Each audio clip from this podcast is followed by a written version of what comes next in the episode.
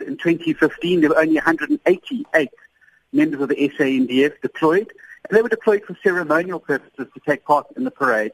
This number this year has almost doubled that, and Mr. Mgidlana is frankly not being truthful with you when he says they're there for ceremonial purposes.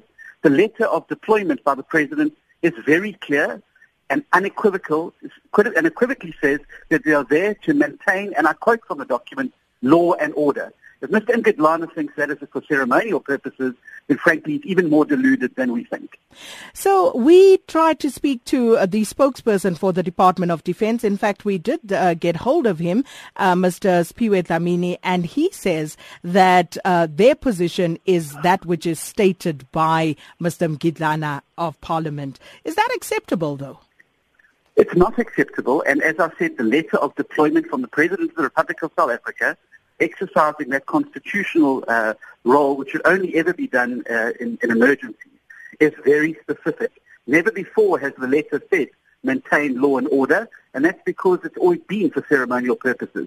This year, our paranoid President, who seems terrified of Parliament and terrified of accounting to the people of South Africa through elected representatives, has now brought in 441 members of his military as a show of force, and they are there very clearly by his own words, in his own letter, in his own hand, to maintain law and order, which can take as being to intimidate the opposition and prevent any potential embarrassment for him as the head of state for his failure to account to Parliament properly and to account to the people of South Africa. So there are other concerns as well. We spoke yesterday about journalist concerns and specific areas in which they will be allowed to operate, and then also the red zone being extended in Cape Town. And as for the South African Police Service, how many members are usually deployed for this purpose? And how many, because we're hearing about 6,000 this time around. Again, is that normal? It's not normal, and having been on the precinct for the last 2 days, it is completely over the top that what is happening there. There are definitely far more police officers than have ever been there before, far more roads being blocked off far more early in the process.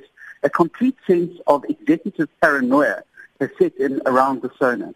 This should be essentially an ordinary day in Parliament where the President sets out his vision for the coming year. What it is becoming is a show of force by a beleaguered President who's trying to exercise the show of force in the face of opponents on his own benches and on the opposition benches.